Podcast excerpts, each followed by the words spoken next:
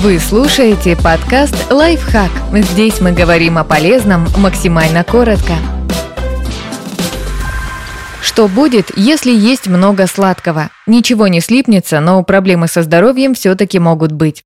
Сколько сладкого можно есть? Поскольку стандарта нет, можно ориентироваться на мнение разных ученых. Британские врачи считают, что количество свободных сахаров, получаемых из еды и напитков, не должно превышать 5% от суточного рациона. Это значит, что взрослым можно не более 30 граммов сахара, это примерно 7 кубиков в день, а детям и того меньше. Американская кардиологическая ассоциация рекомендует не более 24 граммов сахара женщинам и не более 36 граммов или 9 ложек мужчинам. Получается, что в день можно выпивать не больше 2-3 чашек чая с сахаром или меньше банки колы. Последний может быть 9 кубиков сахара.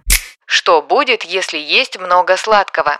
Увеличится вес. Кроме того, в сладостях часто много не только сахара, но и жиров, которые очень калорийны. Если постоянно потреблять больше энергии, чем тратишь, можно заработать лишний вес.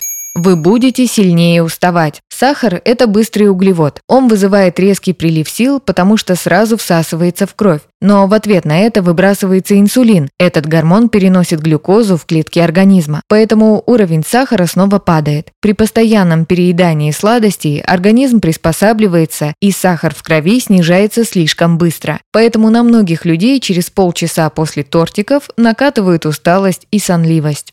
Испортятся зубы. Зубы покрыты налетом, который состоит из остатков пищи, бактерий и продуктов их жизнедеятельности. Когда сахара становится слишком много, число микробов растет, потому что они его любят. А еще они начинают активнее выделять кислоты, разрушающие эмаль. Поэтому злоупотребление сахаром является одной из основных причин развития кариеса может увеличиться количество высыпаний. Некоторые исследователи считают, что сладости, наряду с молочными продуктами, косвенно влияют на производство гормонов андрогенов, которые стимулируют работу сальных желез и приводят к появлению прыщей. А еще кожа раньше постареет.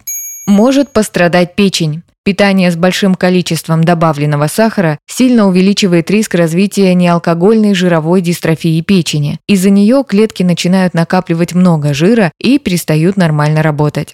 Увеличится риск инфаркта и инсульта. Потребление большого количества сахара может повышать артериальное давление и усиливать хроническое воспаление. Оба эти механизма провоцируют сердечно-сосудистые заболевания, а диабет и жировая болезнь печени также могут косвенно увеличивать риск инфарктов и инсультов.